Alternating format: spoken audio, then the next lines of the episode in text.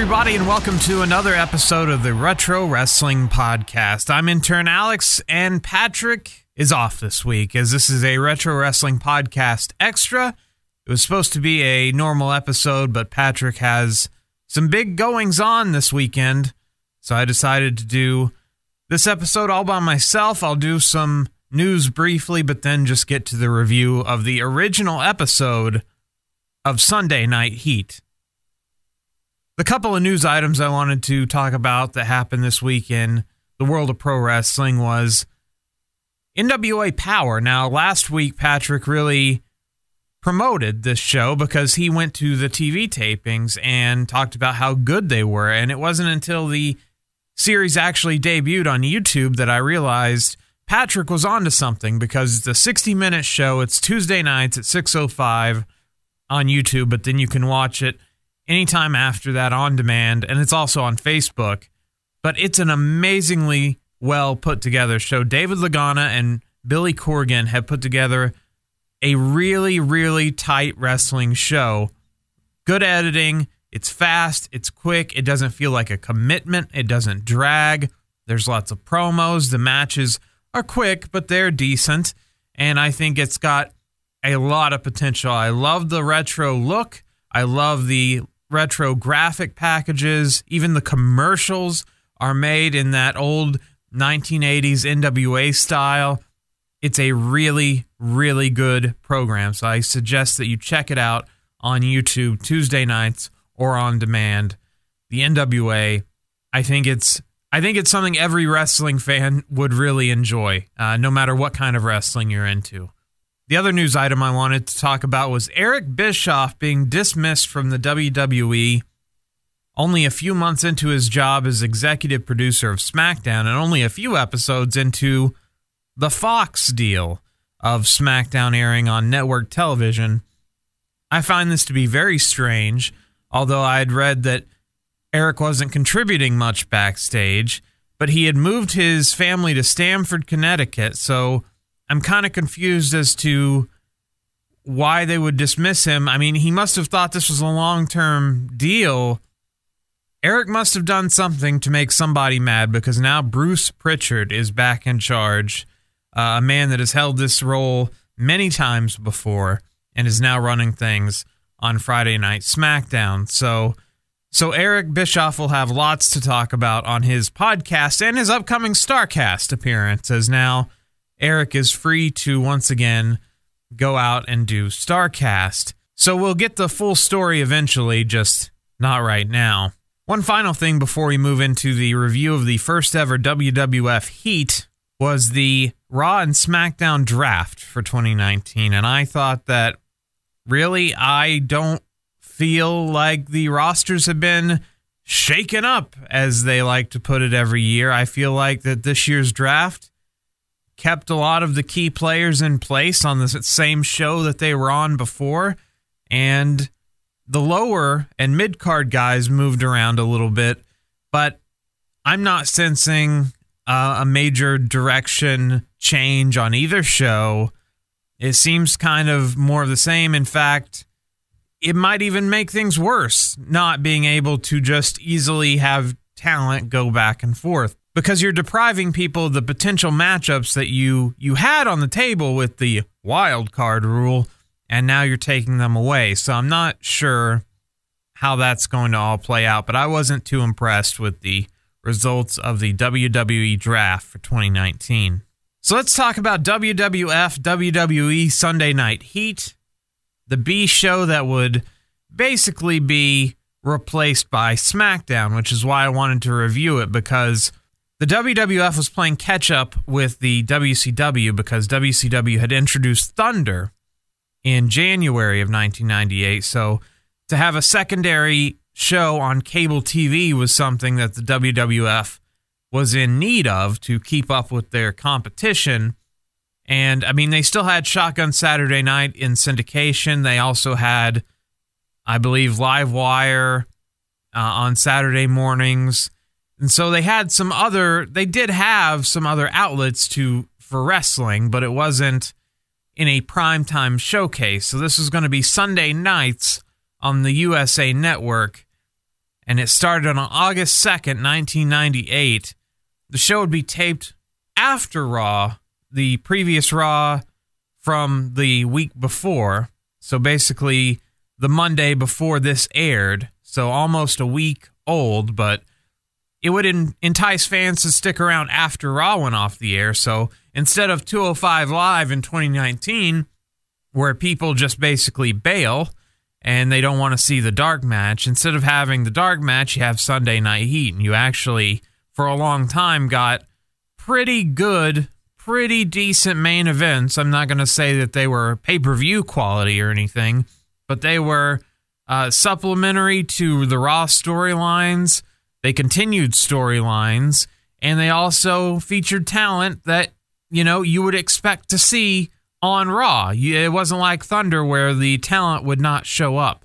So Sunday Night Heat was the blueprint basically for SmackDown. And once SmackDown arrived in August of 1999, Heat was pretty much just a recap show until actual nights of events but it did have a slight resurgence when it was on MTV because it was part of a great MTV Sunday night lineup for male viewers, including like Jackass, uh, Celebrity Deathmatch, and Sunday Night Heat. So I think actually that Sunday night block was what inspired MTV to create MTV2 as a male branded network. I mean, MTV2 was originally just music videos and that was what it was for. But then they rebranded it. Oh, they want the men uh, because there's not enough channels just for men. So, and not just for men hair gel, but uh, you know, Spike TV would try this later on. Heat would be broadcast for another 10 years after it debuted. It went to MTV in 2000, it went to Spike TV in 2003, and then the final resting place of many WWE programs WWE.com webcast from 2005 to 2008. But let's check out where it all started. Let's head back to August 2nd, 1998. This is when it debuted on the USA Network. The Sunday Night Heat theme plays, and I gotta say, Jim Johnston, uh, not exactly uh, delivering a banger here. Uh, this one doesn't really slap. Is that what the kids say? Doesn't really bop uh, one of the lamest themes. It doesn't really get you uh, excited for pro wrestling coming up next. I'd say the NWA Power theme much much better than the original Sunday Night Heat theme. Then we get massive pyro as we enter the arena, and Mr. McMahon comes out to boos. And he introduces the host and the star. We're getting a new star, a debuting star on Sunday Night Heat. Shane McMahon. Allow me to introduce to you the host and the star of Sunday Night Heat, my very own son, Shane McMahon. Well, it's our first surprise of the premiere broadcast of Sunday Night Heat. And there's the, the owner of the WWF Son, Shane McMahon. I'm Jim Ross alongside Jerry the King Lawler, who's somewhat speechless. We were told we were doing this broadcast, and uh, we're happy you're with us. Stone Cold Steve Austin is here, and, and so are a couple of beautiful ladies. Well, they're headed our way, King. Hey, King. Well, folks, as we said, the Rattlesnake is here. He'll keep a close eye on the big tag team showdown between The Rock and Owen Hart as they battle Kane and Mankind. Stakes are high in that match. We'll tell you about that in the hour. The European title decided tonight. Ken Shamrock challenging D'Lo Brown. DX is here. And so is uh, Shane McMahon. Well, King, uh, I guess we're being joined here by, uh, we were told to uh, be here to, uh, to work here on Sunday Night Heat what's going on. Well, it looks like we're being joined by Shane McMahon and a couple of lovely ladies. Yes, Shane McMahon had been around the company for a while, but hadn't really developed a persona, so to speak. I mean, he was in the background of the Mike Tyson breakup. He was a ref at one point, but this was really introducing us to Shane McMahon, the Shane O'Mac that we would know and love still to this day, even though he's unfortunately been recently fired by Kevin Owens based on a match stipulation of someone grabbing a briefcase. So perhaps we'll never see him again. I doubt it. He'll probably be back in a couple of weeks, maybe by the time you're listening to this podcast. Jim Ross is ringside with Jerry the King Lawler, but King can't speak as Shane walks down with two ladies because there's ladies around, and Jerry the King Lawler just freezes in the sight of ladies. Shane sits down with the ladies as Edge's music plays. Shane's entrance, though, with the ladies kind of reminded me of when David Letterman came back from one of the heart attacks. I don't know if it was the first one or the second one, but he used to walk out on his late show with two ladies escorting him out. So, this is, I guess, the idea that they came up with for Shane. I don't know how long this lasted because I didn't watch episode two. I didn't go back and watch it. I did watch it in 1998, I'm sure. So Shane sits down with the ladies at the desk, and Edge's music plays as Edge enters from the crowd. He's still Edge, the man that doesn't speak. And from our SmackDown review, that was probably a good idea. Now, his name here, his lower third, is spelled capital EDG and a lowercase e. Now, they would do this with all the font used throughout the show to make it look like the Sunday Night Heat logo, which was also done the same way. And it is very, if you are the slightest bit OCD, which I didn't realize I was about the way lettering is and uh, uppercase, lowercase, it's very distracting. And this would go on throughout the night. They probably discontinued this, I'd say, quickly thereafter because it just it takes your attention is totally diverted. I don't know what it is about uppercase, lowercase words, um, but it really bothered me for some reason. Tennessee Lee brings out Jeff Jarrett. So there's the answer to the trivia question. The first match on Sunday Night Heat was Jeff Jarrett and Edge, two future Hall of Famers. Double J pulls Edge jacket over his head to get the jump on him before the bell. Edge responds with a spear, but doesn't bother covering him. Then Jarrett knocks him out of the ring. Double J hits the stroke for the very first time. Another trivia question as the announcers, Jim Ross and Shane McMahon, are very confused. Uh, that's a reverse Russian leg sweep. Then he hits a crossbody off the top rope, but Edge rolls through it. Jarrett responds with a DDT. One of the ladies with Shane was in the Playboy Lingerie magazine, which I guess is the O'Doul's of Playboy, the non alcoholic version of Playboy. I guess there's no nudity in it. So, anyway, Shane hands this lingerie magazine to Jerry the King Lawler. So, Jerry the King Lawler not going to be calling any more of this match either. Edge hits two snap suplexes, and the execution, which is the lifted DDT, gets a near fall.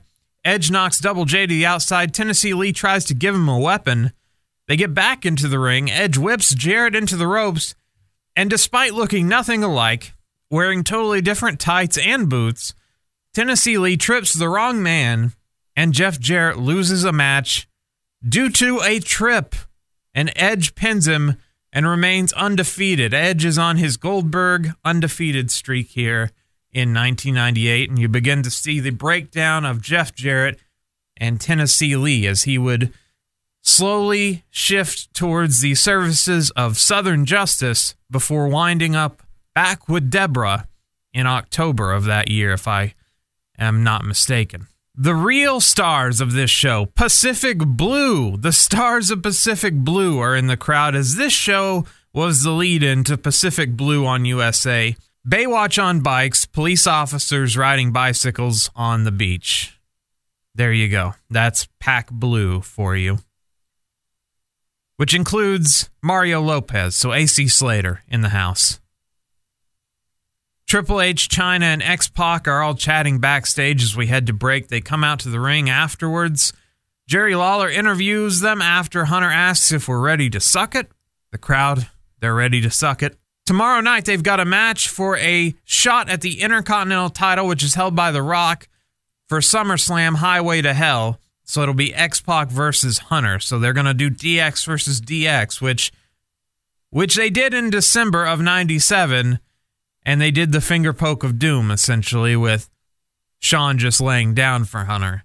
This would not go that that direction as they actually did have a match which Hunter would win and get the shot against The Rock at SummerSlam. I want to try to conduct a little interview, but before I ask any questions, I know, Triple H, you got something you want to say to everybody. You know I do. Are you ready? I think they're ready, JR. No. I said, are you ready?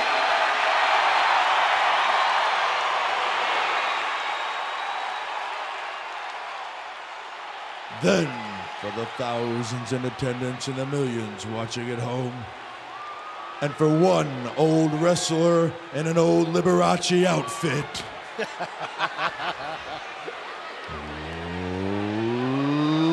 Let's get ready to suck it! Hey,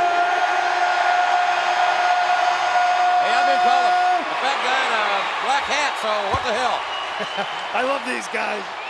All right. Now, let me let me ask you about tomorrow night, X Pac. Vince McMahon has ordered a match. He's ordered a match between you and Triple H, and the winner of that match is going to get an Intercontinental title match at SummerSlam. Now, isn't that going to drive the final stake into DX? King, it's kind of like this, and I think you know already. Triple H and XPAC are nothing but pros. We're gonna go out tomorrow night on Raw, and we're gonna rip it up, and then afterwards, we're gonna shake hands. And Vince McMahon, in case you don't remember the two words, we'll give it to you again. Suck it! That wasn't very nice. Talking about You your know- daddy there, you know. That's why I said it In wasn't case you nice. haven't been paying attention, King, from the very beginning of Degeneration X, when myself, the ninth wonder of the world, and the Heartbreak Kid formed.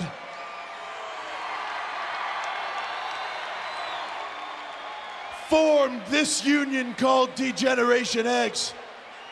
Vince McMahon couldn't stand it, could he? No, because we did exactly what we wanted. We said what we want. We kicked whose ass we wanted to. We showed our ass when we wanted to. but the bottom line is, we were the most titillating sections of this show every week.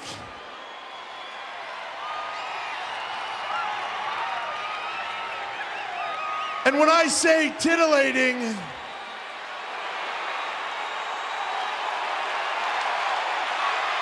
I think you know what I mean. Who's got the goods? Ah, Because here we got the time. Here we go. JR, are we gonna we gonna have Right a little, uh, here. little fan appreciation? You in the black. Well, you never know. Come on. With DX. I was too distracted though by Hunter's sunglasses here uh, from this awful promo as he was wearing oval shaped orange sunglasses. Then Hunter goes looking for someone in the audience to show their boobs. He finds someone. She shakes her head no at first, and then eggs on the crowd, Hunter does, to do it. She shakes it off again, and then finally, she gives the people what they want and she flashes them. And then some other lady in the crowd does it as well. I believe the first lady was definitely a plant. The second lady was probably just intoxicated. So that is the. For 12 year old and 13 year old boys watching wrestling, this was the highlight of the show. It's censored, of course. Austin is shown drinking beer backstage, looking very bored before they go to break. It's time for a Droz' World segment. Yes, they did Real World, MTV's Real World parodies here with Droz, where we get to know Droz. Puke, damn it, puke.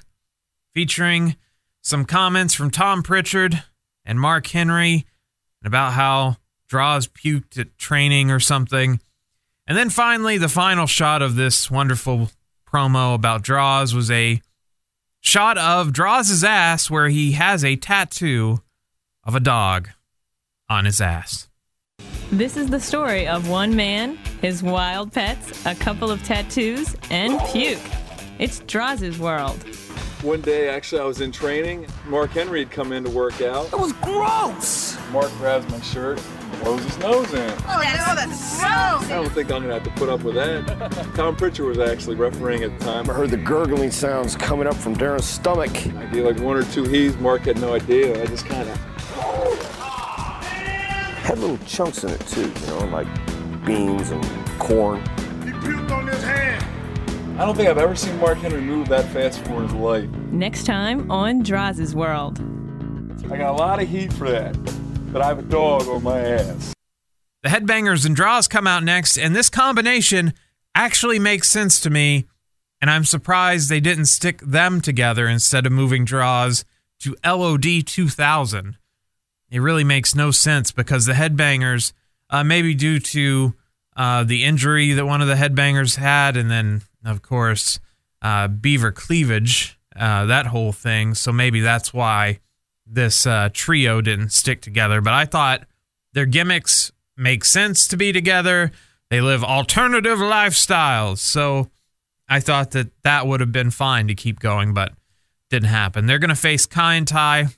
Last week, Kaientai vowed to cut Val Venis's PP off. Yes, they were going to cut his dick off after Val started mingling around with Yamaguchi san's wife. So, Val Venis's music hits, and he comes out for this match. But he's not going to wrestle. He's going to stand at the top of the stage and sort of just hug Yamaguchi san's wife.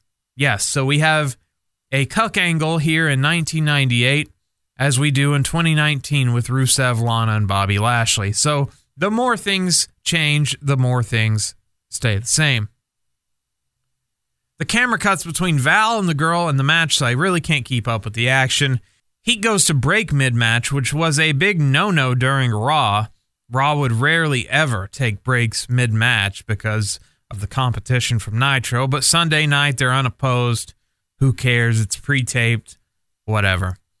Droz cleans house on Kaientai. Kai and Tai all get thrown into each other. Droz hits a sit out power bomb and wins the match.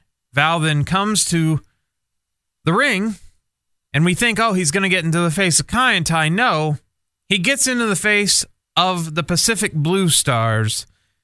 And Mario Lopez wants a handshake, but gets pie faced from Val Venis. Mario Lopez, a fan, then breaks the law, jumps the guardrail, and double legs Val Venis. Yes, your WWE superstar was one upped by an actor. Yes, AC Slater got the upper hand on Val Venis. Amy Hunter Cornelius was also with Mr. AC Slater, and she was very confused by all of this as we go to a recap of the WWF Fully Loaded Bikini Battle, where, of course, Sable took on Jacqueline, and she won the night with her painted boobs. Yes, she had hands painted on her boobs, body paint. And they recap this and they censor Sable's handprints, even though they were it was body paint. There's really no reason to censor body paint, but whatever. I guess it was to make you think that something. If you didn't order the show, it'd make you think that she actually got topless. But then on Raw the next night, Jerry Lawler announced that because Sable's bikini didn't count as a bikini because there was no top, she didn't win the match. She didn't win the bikini contest, so Jacqueline won it. So they dusty finished a bikini contest. It's true. Sable's not very happy about this. And then Mr. McMahon comes down and sexually harasses Sable on Raw and says, "The only reason you're hired is because cause of me, and I, you know, I get what I want." And Mr. McMahon doing pervy stuff, and Stone Cold Sable shoots him two birds, and then strips down to a string bikini because, of course, that's what you do when you're mad. I mean, when I'm mad, I shoot you two middle fingers and then I strip down to a string bikini. It just happens. Next match on the night, D'Lo Brown is out to defend the European title. He's taking on Ken Shamrock. Fresh off his dungeon match loss to Owen Hart, he gets a title shot against the European champion. So, doesn't make a lot of sense, but whatever. Mark Henry decks Shamrock with a clothesline behind the ref's back. Steve Blackman and Dan Severn then come down to watch the match and have Shamrock's back. Or so we think. Shamrock belly to bellies D'Lo, but Shamrock sells it for some reason. Shamrock hurricanes D'Lo right out of the ring. Then Severn, for no reason, runs in to beat up D'Lo right in front of the ref. Ding, ding, ding, DQ. Cost Shamrock the title. Shamrock wants it Severn, but Blackman restrains him.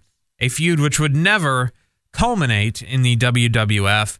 Shamrock then throws a fit after the match by slamming some chairs and yelling and being angry. As we go to break, Paul Bearer cuts a promo as he leads Mankind and Kane to the ring. The winner will get a shot at Austin and Taker's tag team titles. Yes, going into SummerSlam, at least a couple weeks before, they were tag champs, the dysfunctional champions, which in 2019 we just had with Seth Rollins and Braun Strowman. Here we go again, dysfunctional champions that are facing each other at a pay per view. Shanna Moakler interviews Bart Gunn when we return, and he's just billed as lefty. That's what his lower third says after his brawl for all knockout of Dr. Death Steve Williams. And he just says, uh, landed a good uh, left hook. Now, on my show, Pacific Blue, we get really physical. But last Monday on Raw as War, you got extremely physical with Dr. Death. That Bart throws a hard left. When it lands right on the side of your head or on your ear, Bart can scramble your brains with that left hand. There's no doubt about it. Well, you know, anything can happen in the WWF. In the Brawl for Raw, you know, I got all the respect in the world for Dr. Death. But we just went toe to toe, and at the end, I caught him with a good left hook. Oh, big bomb! They're throwing him! He's rocked! Dr. Death is shaky! Oh, he's gonna go! The big left hand! The big left hand by Bart Gunn caught the doctor! Well, do you think you could show me some of your moves? Why, sure. Ooh. Pacific Blue, it's coming up next. Uh, Mrs. Moakler here would go on to marry Travis Barker and have a very uh, tumultuous relationship with him. But even to this day, she in, was making news in 2019 about how she could still fit into her Miss USA bikini uh, from back in the day. She was also a Playmate uh, of the Month. She was also on Pacific Blue. That's why she was on this show. So there you go. That's Shanna Moakler or Shana Moakler. I'm not really sure. Steve Austin is still backstage drinking beer, so he's just getting progressively drunker as this night goes on, as he has no match. So why does he even have to be here? We're not sure. Kane and Mankind come out with Uncle Paul. The Rock and Owen Hart from their Nation of Domination days are their opponent. Tonight, the USA Network presents Pacific Blue, Silk Stockings, and then my personal favorite from the Attitude Era, La Femme Nikita. All coming up next, right here on USA. Stick around. Owen starts with Mankind. Mankind works his arm before Owen slips out, but Mankind cuts him down with a lariat. Owen tags out. Kane chokes Rock in the corner and clotheslines him. Nugget chance for Owen as Rock hits his float over DDT on Kane and takes him out of the ring. Kane hits his flying clothesline as they go to break. Owen misses a spinning heel kick to Mankind, and Mick hits the double arm DDT, but Kane tags in. Choke throw to Owen, followed by a big boot by Kane. Owen lands the Enzuigiri and a missile drop kick to Kane for two. But then Kane responds with a choke slam. He goes for a tombstone. Rock stops it. Everyone gets out of the ring and starts brawling. The 10 count is on. Owen Hart then slips in the ring right before the count of 10. So Owen and Rock will get a shot at the tag team titles against Undertaker and Austin on Raw. So an actual tag team, an actual faction are going to take on the dysfunctional champions on Raw. Of course, they'll win. They didn't. No, Undertaker and Austin would retain for another week before dropping the titles to Mankind and Kane. Austin gets interviewed by Cole and he just says someone's getting their ass beat come Raw, whether it's Rock or Owen or even The Undertaker. So, Stone Cold, now we know your opponents for tomorrow night, but first I'd like to take you back to last Monday night. You tossed The Undertaker a beer in the ring, and he drank it. Is this a show of solidarity, a show of teamwork? Well, it showed us something was thirsty. Look thirsty, so I tossed him a beer. Don't mean nothing other than that to me. I threw him a damn beer and he drank it. That's all it was. And that leads me to my next question, which is he drank the beer, and then he may have seemed to conveniently turn his back and you were attacked by Kane. Well, it was stupid of me to drop my guard, and Kane Shanghaied me from behind.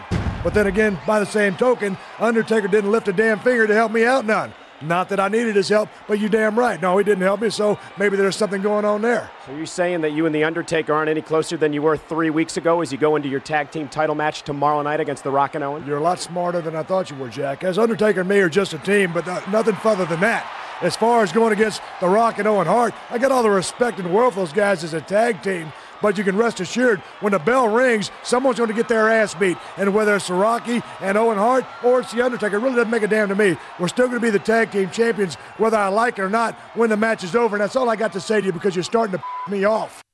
And there you go. And our final words as we go out on this historic edition of Sunday Night Heat from Shane McMahon is Come on, ladies, we're out of here.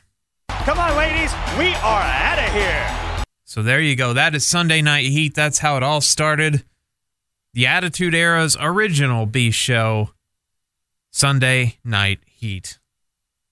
I thought for a B show, it was fine. It did advance some storylines a little bit. It gave you just enough to not be totally useless like WCW Thunder. Uh, WCW Thunder was just garbage from day one, and I thought Heat was better.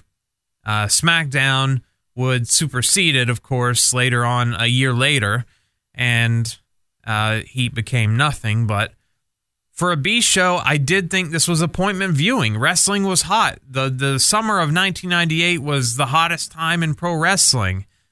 Um, not just no pun intended because of SummerSlam and stuff or the Highway to Hell. It was just the hottest time in pro wrestling. So this was appointment television, and it also did a great job of establishing Shane McMahon's character. And so basically, I'm going to give the show a, a thumbs up. I'm not going to rate it on a scale or anything, but I'm going to give it a thumbs up because it accomplished its goal of establishing who Shane McMahon was on commentary. And I didn't think he did a bad job here, but he's a cocky heel. He's young. He's got a lot of money. He's spoiled. He's Vince McMahon's son, so that automatically makes him a heel. But then this character development of Shane would continue. He would even be the voice in, uh, I think, Warzone or Attitude. I can't remember which one, but I thought he did a good job in that as well. And um, also, it uh, established that you know you can watch this show on Sunday and not be bored. I was not bored. It's an easy watch. It's it's about forty five minutes with commercials, uh, without commercials, and so yeah, I'd say this was a, a great show for a while, especially on nights where they were going to have pay per views because uh, this would replace those old uh, preview channel shows where they would try to get you to to buy the show, the buy-in, the the 1990s version of today's buy-in for the AEW pay-per-views. This was a much better pre-show than those because there was actually a couple of wrestling matches and a couple interviews and some things even carried over into the pay-per-view. Someone might get attacked, there might be a stipulation changed and they could do it on Sunday Night Heat. So and of course, that led to the amazing halftime heat at next year's Super Bowl, the empty arena match, which outside of the ending, I thought was a pretty cool idea. But there you go. That is my review of Sunday Night Heat for the Retro Wrestling Podcast. Patrick will join me in a couple weeks, if not sooner. But until then, just expect shows like this, short shows uh, about just something that I find interesting that I wanted to review. That's really all I can tell you sorry to all our listeners that I haven't been putting the show out on Thursday or Friday like I had been in the past. Just been really busy. And uh, so you can always go to retrowrestlingpodcast.com. We have hundreds of episodes. I encourage you to go to the archives and check them out. And as always, go to powerslam.tv, enter the promo code Retro Wrestling, and get a month for free there. So that'll do it for this week. I'm intern Alex saying, as always, bingo, bango. Are you looking for the newest and hottest in the world of pro wrestling? Then check out the amazing action on Powerslam.tv, the biggest indie pro wrestling channel in the world. Get over 6,000 hours of the best events from over 150 of your favorite promotions from 20 different countries around the globe. Brands like Progress Wrestling, Evolve Wrestling, Combat Zone, Defy, PCW Ultra, PWX, Over the Top, Shine, and hundreds of others with fresh content added every day for only $5.99 per month. Get your free trial today at powerslam.tv.